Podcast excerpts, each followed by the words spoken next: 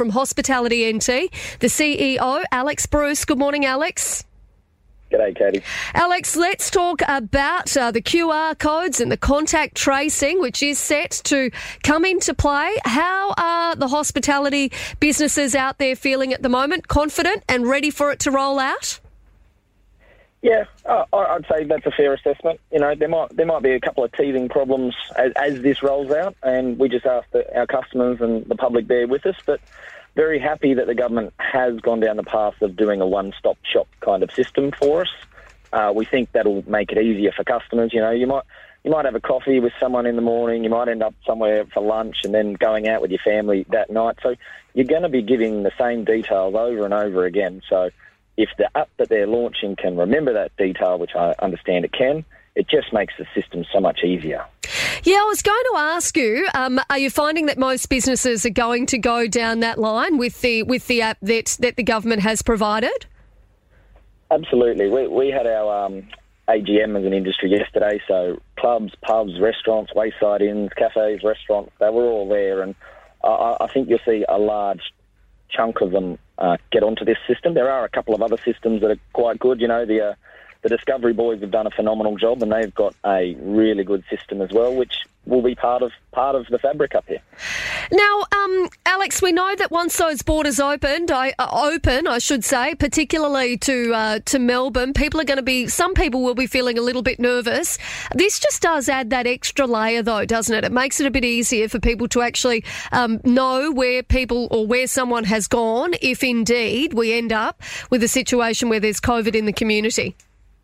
That's it, and and and and to his credit, the chief health officer reached out before he made the public announcement uh, a few weeks earlier and gave, gave us the heads up that he was thinking about going down this path uh, with his CHO directions.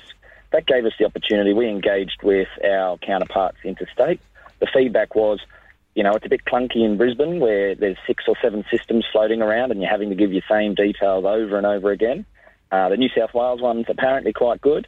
But the best on, on field was the ACT system, and we advocated that back into the government. So very happy that they've adopted basically uh, the check-in Canberra system and it's check-in territory up here uh, it's meant to be the most easy for customers to, to, use. So it'll literally just be a situation for you know for for Territorians where when you go into a different business, um, you basically hit the camera part on your phone. It scans that QR code, brings up the the app, and you type your details in as required.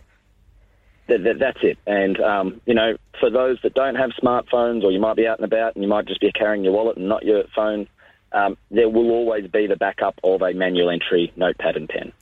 Now, I did um, ask the health minister yesterday. We saw that situation in South Australia where somebody obviously lied about, um, you know, exactly what they'd been doing in a business. It led to the whole state going into lockdown. I mean, do you think that we need to make sure we're pretty strict with these rules right from the get go so that if somebody does lie, they know that there's going to be a consequence?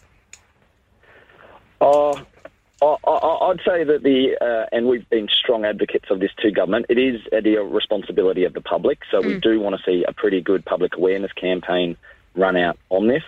You've got busy venues and it's best endeavours from them. There'll be signage everywhere, there'll be check ins on every entry point and uh, backups on the tables and the bars and everything else. And if we do that and someone sneaks into our venue and stays longer than 15 minutes, if you want to get out the fine book, unfortunately, you have to hit the punter not the venue, because yeah. we're just operating as best we can with all these rules, you know?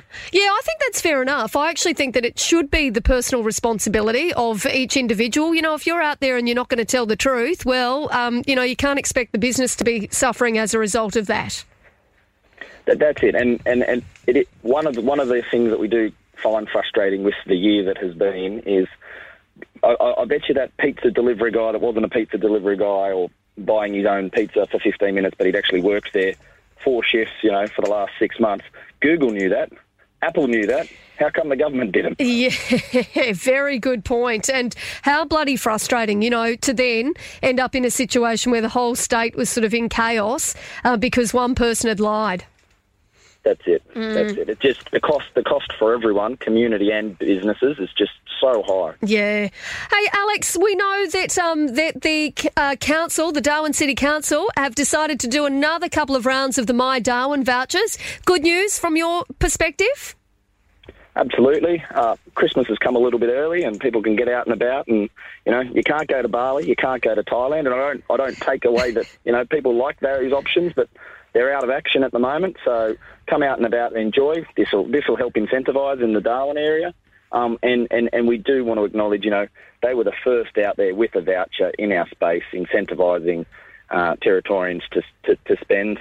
Uh, they've led they've led the way in many ways in that regard, and it just helped provide some of that business and consumer confidence in our darkest times. Yeah, what's been the feedback from the hospitality industry in terms of the way in which these vouchers have worked? Have they made much of a difference?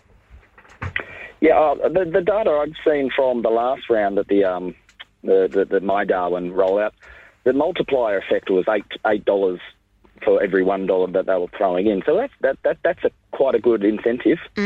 It did encourage people to get out and about. I think uh, locals were wanting to support local businesses through this economic trouble anyway, um, and, and, and, and I don't want to take away from Territorians in that regard. I think the response that we have collectively all just dug in.